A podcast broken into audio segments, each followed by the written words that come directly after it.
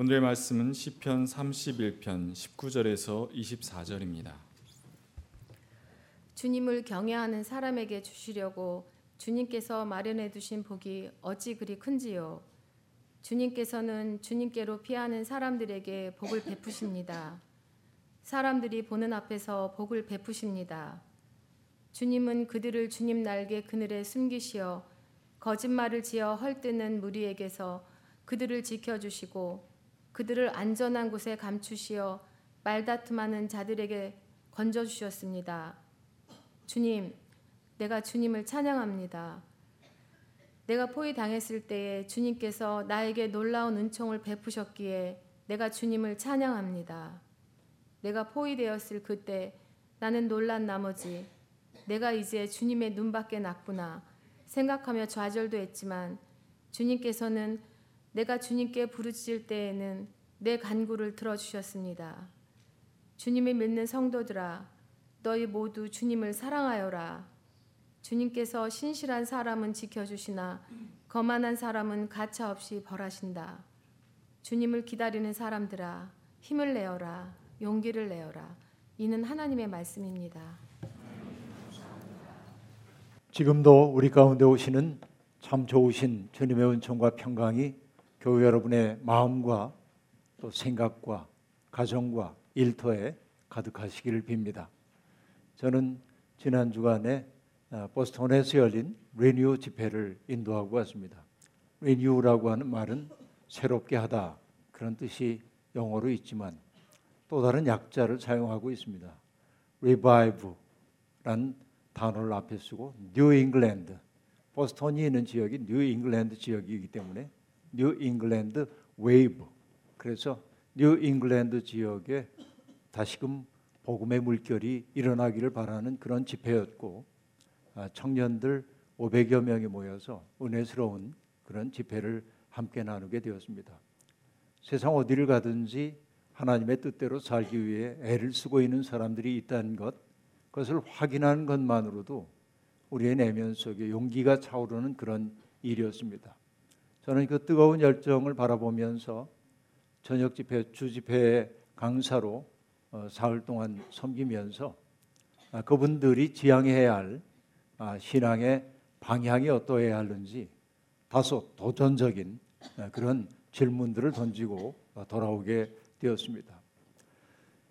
그리스도의 뜻을 가슴에 품고 살고 있는 사람들 하나하나가 보석처럼 소중한 사람들입니다.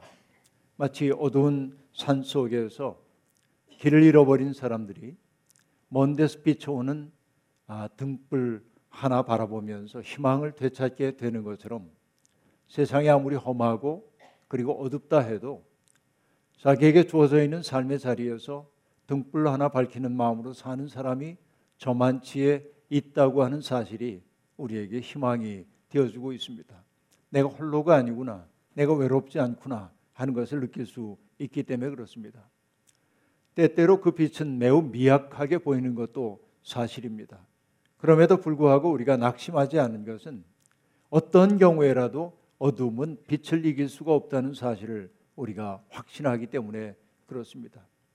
천년의 어둠이 들이운 방에도 초 한 자루가 밝혀지는 순간 어둠이 물러날 수밖에 없는 것처럼 어둠이라고 하는 것은 어거스틴이 얘기했던 것처럼 빛의 결핍에 지나지 않기 때문에 우리가 빛이 되어 세상에서 살아간다고 한다면 어둠은 물러갈 수밖에 없다. 도처에서 어둠을 밝히는 사람들이 있구나라는 사실을 느낄 수 있었습니다. 지금 우리는 기다림의 절기를 보내고 있습니다. 여러분은 정말로 기다리는 사람입니까? 주님 오시기를 정말로 기다리시는지요? 가만히 기다림의 절기여 생각해 보니 인생이란 온통 기다림임을 알 수 있었습니다. 일일이 다 언급할 수가 없지만 기다림은 누군가에게 절박합니다. 누군가에게는 설렘입니다. 누군가에게는 두려움이기도 합니다. 성서에 등장하는 인물들의 기다림을 생각해 보았습니다. 대홍수로 말미암아 온갖 생명들이 다 죽는 것을 목도했던 그 노아는 홍수가 끝나는가 싶어서 창문을 열고 방주의 창문을 열고 비둘기를 날려 보냅니다. 비둘기가 가져올 소식만을 기다리고 있는 것이죠. 그의 마음 얼마나 절박했을까 생각해 봅니다. 이런 기다림이 우리에게 있죠. 그런가 하면 여러분 아, 기근을 만나서 애굽 땅으로 식량을 구하러 갔던 야곱의 아들들이 간첩 누명을 쓰고 온갖 어려움을 겪다가 마침내 막내 동생인 베냐민을 데리고 애굽 땅에 내려가서 바로 애굽의 총리 대신 아직은 그 정체를 알지 못하는 애굽의 총리 대신을 만나기 위해 초조하게 기다리고 있는 장면이 창세기 43장에 기록되어 있습니다. 그 기다림은 초조함으로 점철되었을 겁니다. 그런가 하면 여러분 하나님을 만나기 위해 신의 산 위에 올라간 모세를 기다리는 그 백성들의 마음은 설렘 반 두려움 반이었을 겁니다. 뭔가 내가 기대하던 시간에 일어나기를 바라지만 가만히 따지고 보면 기다림은 언제나 지연되는 것처럼 느껴지는 게 사실입니다. 욥은 지속적인 고난을 겪으면서 생이 얼마나 곤고했던지 하나님 앞에 자기의 그 심정을 뭐라고 얘기합니까? 마치 날 저물기를 기다리는 종의 심정이라고 이야기하고 있습니다.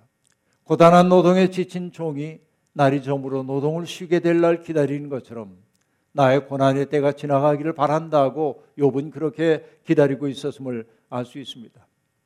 그리고 그 시대에 어둠에 질렸던 하박국 불의가 득세하고 있는 세상을 바라보면서 하박국은 하나님에게 하나님 세상이 도대체 왜 이 모양입니까? 라고 물으면서 망대 위에 올라가 하나님이 어떻게 대답하실지를 보겠다고 기다렸던 하박국의 그 심정, 그 답답한 심정 또한 떠오르는 게 사실입니다. 그러나 기대와 설렘도 있죠. 여러분 고넬료라고 하는 백부장이 온 집안 식구들과 함께 사도 베드로를 청해 놓고 기다리고 있는 장면, 그 말씀과 만날 설렘을 가지고 기다리고 있는 장면도 우리는 볼 수 있습니다. 이렇게 보면 인생은 기다림 그 자체라 이야기해도 과언이 아닐 겁니다. 우리는 주님 오시기를 기다립니다. 많은 사람들이 대림절기를 아기 예수가 오기를 기다리는 절기로 알고 있지만 사실 우리가 기다리는 주님은 아기 예수가 아닙니다. 아기 예수는 2000년 전 이미 오셨기 때문에 그렇습니다. 아기의 모습으로 가장 연약한 자의 모습으로 오셨던 그 주님을 기억하는 절기인 것은 맞지만 오늘 우리가 기다리는 그 주님은 다시 오마 약속했던 주님입니다. 교회사를 통해서 아니 성서를 통해서 우리가 끊임없이 주님 오시옵소서라고 말하는 것은 바로 그 때문입니다. 오십시오. 이것이 여러분 성경의 거의 마지막 말인 것도 또한 우리가 알 수 있습니다. 주님은 2000년 전에 이미 오셨습니다. 그럼에도 불구하고 우리는 주님께 오소서라고 기도하는 까닭은 무엇입니까? 오신 주님은 다시 오실 주님이기도 하기 때문에 그렇습니다. 다시 오실 주님을 기다리는 까닭은 무엇입니까? 바로 그 주님이 우리의 생을 완성으로 이끄실 것임을 우리가 알기 때문에 그러합니다. 20세기의 위대한 신학자인 칼 와너는 기도를 통하여 주님을 기다리는 우리의 마음을 절절하게 하나님께 아뢰었습니다. 그는 이렇게 기도합니다. 우리는 스스로를 도울 수 없으며 우리 자신에게서 벗어날 수 없습니다. 그러므로 우리는 당신의 임재, 당신의 진리, 당신의 생명의 풍부함이 우리에게 내려오기를 간구합니다. 우리는 당신의 지혜, 당신의 정의, 당신의 선, 당신의 자비에 호소하며 당신이 직접 오셔서 우리의 유한성의 장벽을 무너뜨리시고 우리의 가난을 부요함으로 우리의 시간을 영원으로 바꿔주시기를 간구합니다. 라고 기도합니다. 우리가 주님을 기다린다고 하는 말의 의미가 무엇인지를 이 기도 속에 담아내고 있는 것입니다.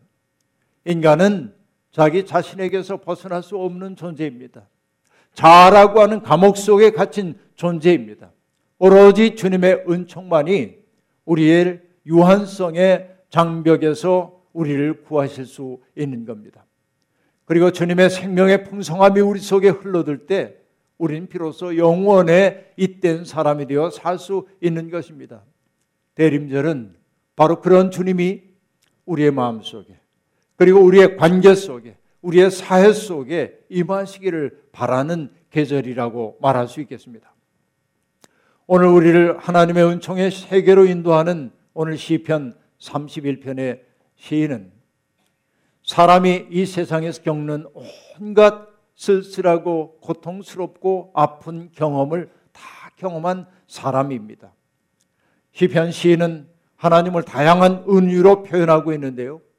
나의 피하여 숨을 바위, 나의 굳건한 요새, 나의 피난처 이런 표현으로 하나님을 묘사하고 있습니다. 하나님은 직접적 체험의 대상이지 인식의 대상이 아니기 때문에 사람들은 자기들이 체험한 그 하나님을 적절한 언어로 표현할 수가 없기 때문에 우리에게 익숙한 사물들을 통하여 하나님을 은유적으로 드러내려고 합니다. 그런데 여러분 생각해 보십시오. 주님은 나의 굳건한 바위라고 말할 때 그가 경험하고 있는 쓸쓸함은 무엇입니까? 뭔가 흔들리고 있고 유동하고 있고 굳건하지 않은 상태 속에서 불안한 그의 마음을 우린 읽을 수 있습니다.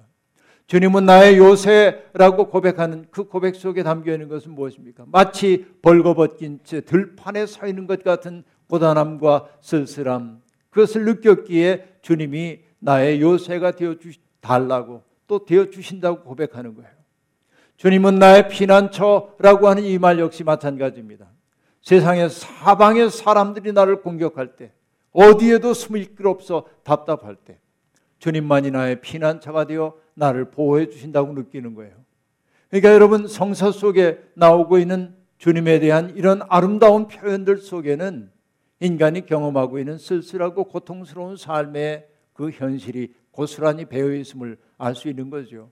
오늘 시편 31편의 시인도 바로 그런 고통 속에 있음을 보여주고 있습니다. 쓸쓸함, 불안함, 두려움이 일상이었던 삶입니다. 시인은 자기가 처해 있는 기가 막힌 상황을 가감없이 드러내고 있습니다. 원수들이 몰래 쳐놓은 그물이 그를 위험에 빠뜨린다고 말합니다. 여러분, 내가 살고 있는 세상 도처에 나를 사로잡으라는 그물 덫이 있다면 우리가 어찌 든든하게 살 수 있겠습니까? 시인을 괴롭힌 것은 또 있습니다. 가장 친밀하다고 느꼈던 친구들조차 그를 비난하는 겁니다. 그뿐만 아닙니다. 마치 그를 혐오스러운 존재처럼 대하고 비꼬고 그렇죠? 혐오의 대상으로 여깁니다. 이런 일들을 너무 많이 겪다 보니까 시인은 뭐라고 얘기하냐면 나의 처지가 마치 깨진 그릇처럼 되어버리고 말았습니다. 깨진 그릇처럼 아무것도 담을 수 없는 희망도 기쁨도 담을 수 없는 깨진 그릇이 되어버리고 말았다고 말합니다. 그리고 시인은 말합니다. 이 현실 너무 괴로워서 울다가 지쳤고 내 몸과 마음의 활력조차 다 사라져버리고 말았다고 그는 고백하고 있습니다. 참으로 참담한 상황입니다. 그런데 여러분 이 시인이 처해 있는 참담한 상황 속에 살고 있는 사람이 우리 주변에 적지 않음을 알 수 있습니다. 정말로 이 세상에는 눈물이 많기 때문에 그렇습니다. 얼마 전 신문에서 봤던 한 장의 사진을 잊을 수가 없습니다. 어린이 보호구역인 학교 앞에서 질주하던 자동차에 치여 아들을 잃어버린 어머니, 그 어머니가 흘리고 있는 눈물을 사진은 담아내고 있었습니다. 그는 그 아들의 죽음을 헛되이 하지 않기 위해서 아들은 이미 세상을 떠났지만 더 이상 이런 피해가 일어나지 않기를 바라면서 어린이 보호구역 그리고 교통사고 예방을 위한 관련법을 제정해 달라고 요구하는 시위에 나섰었습니다. 소위 말하는 민식이법이 그것입니다. 그런데 민식이법을 제정하지 않고 국회가 그것을 정쟁의 도구로 삼고 있는 것을 바라보면서 울고 있는 현실이었습니다. 여러분, 우리가 살고 있는 현실 속에서 이렇게 눈물 흘리고 있는 사람들이 얼마나 많이 있습니까? 고통당하는 사람들이 얼마나 많이 있습니까? 무정한 사회는 그런 고통당하는 사람들의 아픔, 절절한 아픔을 함께 공감해 주기보다는 그들이 우리 눈앞에 있다는 사실 자체를 불편하게 여깁니다.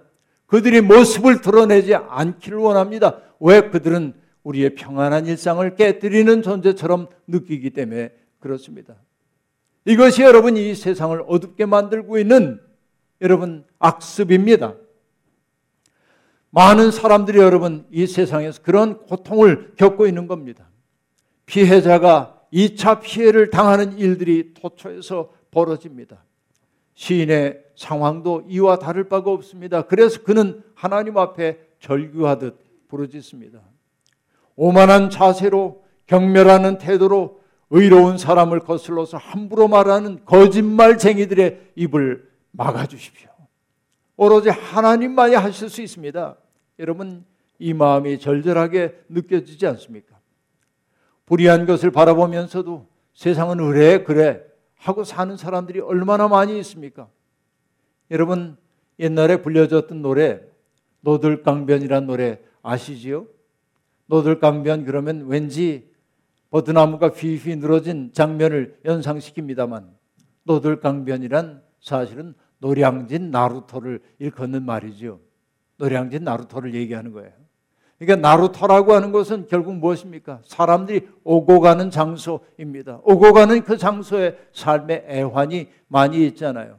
그러니까 노들강변 그곳에서 애환에 가득 찬 사람들의 삶의 모습을 바라보면서 만든 노래가 이 노래 아닙니까? 1930년대에 나온 가요입니다만 많은 사람들이 민요처럼 부르고 있는데 그 가사 여러분 잘 아시잖아요. 뭐라고 합니까?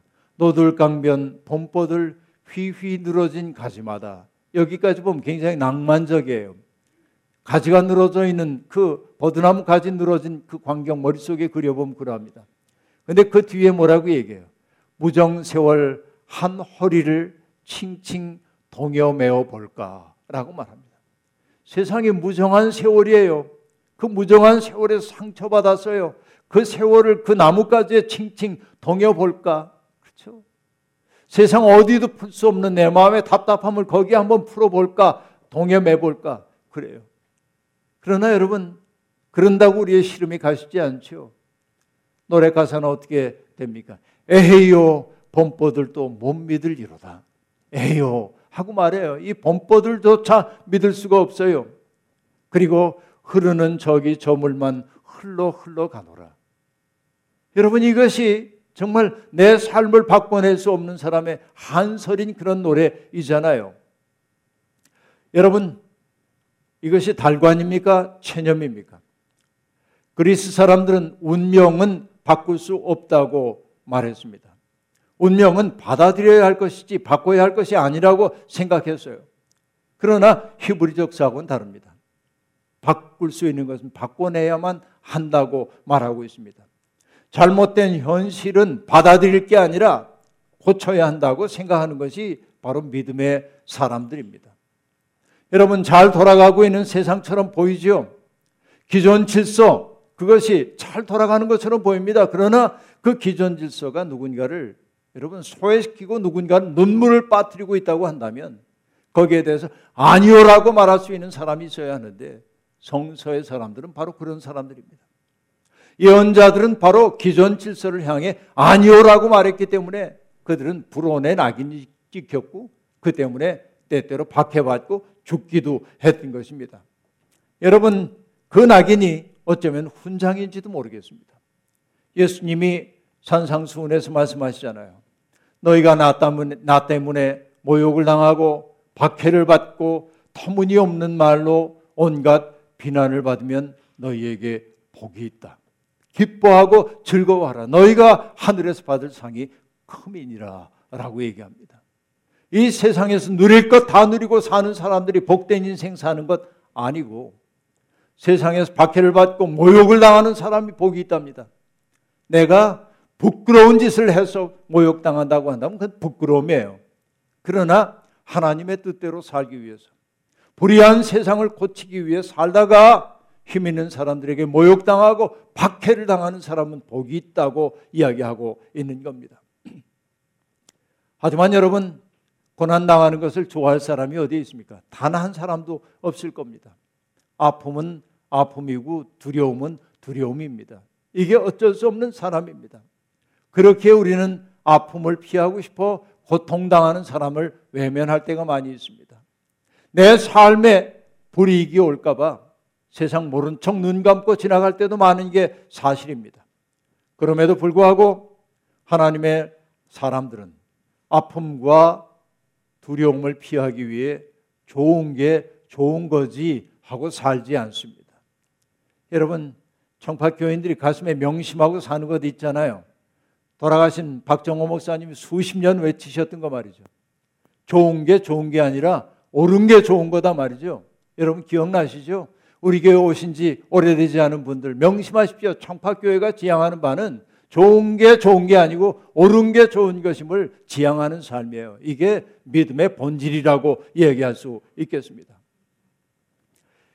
여러분 두렵고 떨리지만 발음을 지향하는 게 믿음입니다. 고정희 시인은 상한 영혼을 위하여라는 시에서 이렇게 노래합니다. 외롭기로 작정하면 어딘들 못 가랴. 가기로 목숨 걸면 지는 해가 문제랴라고 말합니다. 이것은 시인의 노래이지만 신앙인의 노래여야 합니다. 여러분 외롭기로 작정하면 어딘들 못 가랴. 외롭지 않으려고 발버둥 치다 보니까 우리의 삶이 약화됐어요. 가기로 작정하면 여러분 지는 애가 문제랴. 믿는 사람들은 때때로 외로울 수도 있고 그리고 해지는 것처럼 절망의 어둠이 우리를 찾아올 수도 있습니다. 하지만 믿음의 길은 외로움 속에서도 걸어야 하는 길이고 해가 저무는 것처럼 보이는 현실 속에서도 걸어야만 하는 희망의 길인 것입니다. 그렇게 걸을 수 있는 힘은 우리에게서 오지 않습니다. 시인은 이렇게 말합니다. 캄캄한 밤이라도 마주 잡을 손 하나 오고 있거니 라고 말합니다. 우리가 살고 있는 이 세월이 캄캄한 어둠으로 가득 차 있는 것처럼 보여도 마주 잡을 손 하나가 저만치 해서 오고 있다는 겁니다. 세상은 그러합니다. 나 혼자가 아닙니다. 내 손 잡아줄 사람이 있습니다. 그러나 누구보다도 여러분 우리의 마주 잡을 손은 누구입니까? 오늘 시인이 보여주고 있습니다. 하나님 바로 그분이 우리를 마주 잡아 주시는 손입니다. 하나님이 바로 우리를 손을 잡아 주시는 분이에요. 헨리 나웬 신부가 인생의 마지막 부분에서 한 가족과 사귀었습니다. 그 가족은 뭐하냐면 공중 근에 타는 고기회사 가족과 사귀었습니다. 그리고 그 나이 많은 헨리 나웬이 꼭 하고 싶었던 것이 있습니다. 그게 뭐냐면 자기도 공중근해를 타보고 싶은 거예요. 너무나 위험한 일이잖아요. 그런데 그 일을 배웠습니다. 그 가족으로부터. 그리고 그가 깨달은 게 있어요. 그게 뭐냐? 공중 그네를 잘 타는 사람이 중요하지만 그보다 더 중요한 건 뭐냐면 그네에 매달린 채 휘휘 이렇게 하고 있다가 날아오른 사람 손 붙잡아 주는 사람이 더 중요하다는 거예요. 바로 잡아주는 사람이 캐처이죠. 근데 헨리 나웨는 얘기합니다. 하나님은 우리의 위대한 캐처, great catcher라고 얘기를 해요. 여러분, 하나님은 그렇게 우리를 꼭 붙들어 주시는 분입니다. 그 하나님을 믿었기 때문에 그 하나님을 믿었기 때문에 피난처 대신 하나님을 믿었기 때문에 이 시에는 흔들림 없는 발걸음으로 의의 길을 걸을 수 있었던 것입니다. 일반적으로 고통과 고난이라고 하는 것 우리에게 닥쳐오면 우리의 시야가 좁아집니다. 왜냐하면 그 문제에만 몰두할 수밖에 없는 게 사람이기 때문에 그렇습니다. 그러나 여러분 믿는 사람들은 그 고통과 고난의 문제 때문에 시야가 좁아져서는 안 됩니다. 그 고통과 고난의 문제를 하나님께 가져가야 합니다. 예수 그리스도의 십자가와 나의 고난을 잇댈 수 있어야 합니다. 그럴 때 고난과 고통은 내가 이전에는 바라보지 못했던 새로운 삶의 전망을 열어주는 열린 창문이 될 수 있음을 느낄 수 있습니다. 이것이 여러분 믿는 사람들의 든든함입니다. 시인은 하나님의 한결같은 사랑 깊이 신뢰합니다. 하나님이 우리가 겪는 아픔을 아신다는 사실을 시인은 고백하고 있습니다. 그러기에 그는 말합니다. 주님의 손에 나를 맡깁니다. 위대한 개초이신 주님의 손에 나를 맡깁니다. 나는 오직 주님만 의지합니다. 이 믿음에 이르렀기 때문에 시인은 결연한 의지를 담아 이렇게 고백하고 있습니다. 누가 뭐라고 해도 나는 주님만을 의지하며 주님이 나의 하나님이라고 말할 것입니다. 누가 뭐라고 해도 나는 주님만 의지합니다. 이것이 믿음입니다. 신앙은 이처럼 보이지 않는 하나님을 깊이 신뢰하는 것입니다. 이해할 수 없다 해도 신뢰하는 것이 믿음이고 사랑입니다. 십자가에 달리신 주님은 하나님의 침묵을 이해할 수 없었지만 침묵 그 침묵보다 더 크신 하나님 그 사랑 앞에 당신을 맡기잖아요. 아버지 내 영혼을 아버지께 맡깁니다. 이해할 수 있기 때문에 믿는 것 아니라 하나님의 크신 사랑 앞에 그저 엎드리는 겁니다. 하나님은 당신을 경외하는 사람들을 그들에게 복을 베푸시고 크신 날개 그늘 아래 숨겨 주신다고 시인이 고백하고 있어요. 여러분 주님의 날개 그늘이라고 하는 표현은 그저 우리말 표현이고 히브리어 원문의 의미로 얘기하자면 주님은 우리를 하나님 현존의 비밀스러운 장소 속에 숨겨 주십니다. 라고 하는 뜻입니다. 하나님의 비밀스러운 현존의 장소, 다시 말하면 세상 사람들이 알지 못하는 하나님의 그 임재 그 속에 우리를 가둬두시고 우리를 품어주신다고 얘기하고 있는 것입니다. 여러분, 바로 이렇게 주님을 주님 안에 머물게 되는 사람들, 주님을 거처로 삼은 사람들인 것이죠. 바로 그들이 믿음의 사람들입니다. 영국 감리교회 기도서를 보면은 아침을 여는 기도란 기도가 있는데 그 기도에 나오는 대목 가운데 하나가 제 마음을 톡 건드린 적이 있습니다. 이렇게 기도하고 있어요. 하나님, 오늘 저를 당신의 거처로 삼아 주십시오. 라는 기도입니다. 하나님, 저를 당신의 거처로 삼아 주십시오.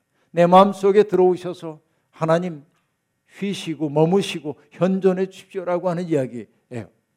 여러분, 우리를 통해 주님의 현존이 세상에 드러나기를 바란다는 뜻입니다.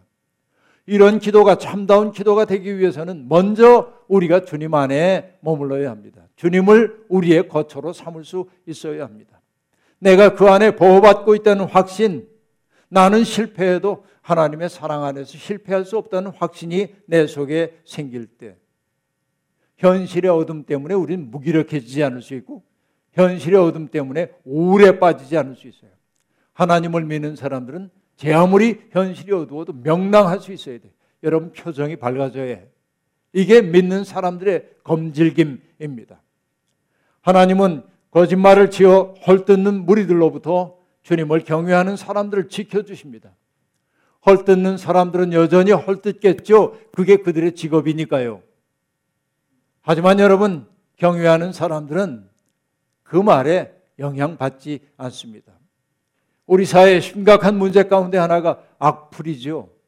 누군가에 대해서 아주 험한 말 하는 것 때문에 상처 입고 목숨을 포기한 사람들이 얼마나 많이 있습니까? 물론 우리도 사람이기 때문에 다른 사람들의 평가에 무덤덤할 수만은 없습니다. 특별히 나를 혐오하고 나를 미워하고 비난하는 그 일을 겪을 때 누구라고 마음이 흔들리지 않겠습니까? 그러니까 여러분 우리가 하나님 뜻 안에서 떳떳하게 당당하게 산다고 한다면 누가 뭐라고 악플 달더라도 안 보는 게 좋아요. 그거 봐서 영향받을 이유가 별로 없어요. 여러분 제가 나름대로 지키는 건 뭐냐면 신문에 컬럼 쓰고 사람들이 뭐라고 쓰든지 전 전혀 들여다보지 않는다는 거. 칭찬하는 말도 안 보고 비난하는 말도 안 보고 지냅니다. 왜? 나는 나의 최선을 다했으니까. 그게 내가 인식한 지금 내 자리니까. 그게 나니까. 비난하든 칭찬하든 상관없어. 안 보니까 영향 안 받아요. 이게 전 중요하다고 생각해요. 여러분, 바울 사도는 그리스도를 전하면서 겪는 온갖 시련 이야기 끝에 이렇게 말하고 있습니다. 비난당하는 사람들이 어떤 태도여야 하는지를 보여줘요. 우리는 우리 손으로 일을 하면서 고된 노동을 합니다. 우리는 욕을 먹으면 도리어 축복하여 주고 박해를 받으면 참고 비방을 받으면 좋은 말로 응답합니다. 우리는 이 세상의 쓰레기처럼 되고 이제까지 만물의 찌꺼기처럼 되었습니다. 라고 말합니다. 여러분, 욕을 먹으면 도리어 축복하고 비방을 받으면 좋은 말로 응답하는 사람, 세상에 쓰레기 취급을 받으면서도 스스로 당당한 사람을 누가 당해낼 수 있겠습니까? 믿음의 사람들은 그러해야 합니다. 우리의 믿음도 그 자리까지 가야 합니다. 여전히 우리는 그 자리에 서 있지 못하지만 바울 사도가 가리켜 보인 이 지점을 향해 나가는 게 우리의 영혼의 목표가 되어야 합니다. 여러분, 온갖 비방과 혐오와 협잡에 시달리면서도 시인이 끝끝내 믿음을 포기하지 않을 수 있었던 까닭은 무엇입니까? 제다카의 하나님, 공의로우신 하나님, 우리를 사랑으로 보듬어 안는 그 하나님, 그리고 헤세드의 하나님, 인간과 더불어 언약을 맺으시고 그 언약을 끝끝내 지켜내는 헤세드 인자하신 하나님의 사랑을 신뢰했기 때문에 그렇습니다. 시인은 그 확신이 있었기 때문에 사람들에게 권고합니다. 우리 주님을 사랑하십시다. 맡기신 일을 다 이룰 때까지 스스로를 우리를 지켜주시는 하나님을 깊이 신뢰하고 사랑하자며 오늘 본문의 마지막 구절이 나오죠. 주님을 기다리는 사람들아 힘을 내어라 용기를 내어라. 여러분 우리가 정령 주님을 믿는 사람이라고 한다면 낙심하지 말고 힘을 내야 합니다. 용기를 내야 합니다. 주님의 임재, 주님의 진리, 주님이 주시는 생명의 현 풍성함을 기다린다면 현실이 어떠하든지 낙심하지 말아야 합니다. 용기를 내 우리에게 주어진 길 걸어야 합니다. 윤동주의 시, 눈 감고 간다. 거기에선 윤동주가 이렇게 말하잖아요. 태양을 사랑, 사모하는 아이들아, 별을 사랑하는 아이들아. 어두운 밤이지만 눈을 감고 가진 바 씨앗을 뿌리며 가자고 말하면서 그 마지막에서 이렇게 얘기하고 있습니다. 발뿌리에 돌이 채이거든. 감았던 눈을 왓짝 떠라. 라고 얘기합니다. 여러분, 주님을 기다리는 사람들은 주변에 빛을 뿌리며 살아야 합니다. 오늘 이후에 여러분 의도적으로 주위 사람들에게 따뜻한 미소를 보내십시오. 다정한 말 한마디를 보내십시오. 그리고 친절한 손길로 그를 어루만지십시오. 외로운 사람의 설당이 되어 주십시오. 주님을 기다린다는 것은 바로 그런 것입니다. 그래서 그들도 우리처럼 하나님의 제다카 하나님의 헤세드 하나님의 그 사랑과 공의로우심 그것을 하나님의 마주 잡을 손으로 여기고 그손 붙잡고 현실의 고독을 이길 수 있도록 해줘야 합니다. 주님은 바로 우리의 손을 통해 그 일을 하기를 원하십니다. 여러분의 손길을 통하여 주님은 이웃들을 보듬어 안기를 원하십니다. 바로 이것이 기다림의 절기에 우리들이 가져야 할 삶의 태도입니다. 다시 한번 주님이 주시는 이 아름다운 기다림의 시간을 통해서 우리의 마음이 주님의 마음과 더 깊이 접속할 수 있기를 주의 이름으로 축원합니다. 아멘. 주신 말씀 기억하며 거듭의 기도 드리겠습니다. 하나님, 이제 투덜거림을 그치겠습니다. 세상이 어둡다고 원망하지 않겠습니다. 외롭기로 작정하면 어딘들 못 가랴. 가기로 작정하면 지는 해가 문제랴. 시인의 그 고백처럼 우리도 주님 굳게 의지하며 나아가겠습니다. 하나님 세상이 어둡다고 원망하는 우리에게 주님은 너희가 세상의 빛이라 말씀하십니다. 세상이 인정의 묵정밭이 되어버렸다고 투덜거리는 우리에게 하나님의 말씀을 가지고 그 묵은 땅을 갈아엎으라고 주님은 우리에게 말씀하십니다. 주님 이제는 주님의 그 명령 따라 살겠습니다. 힘을 내겠습니다. 용기를 내겠습니다. 주님 우리의 마음속에 오셔서 우리의 주인이 되어 주옵소서. 예수님의 이름으로 기도하옵나이다. 아멘.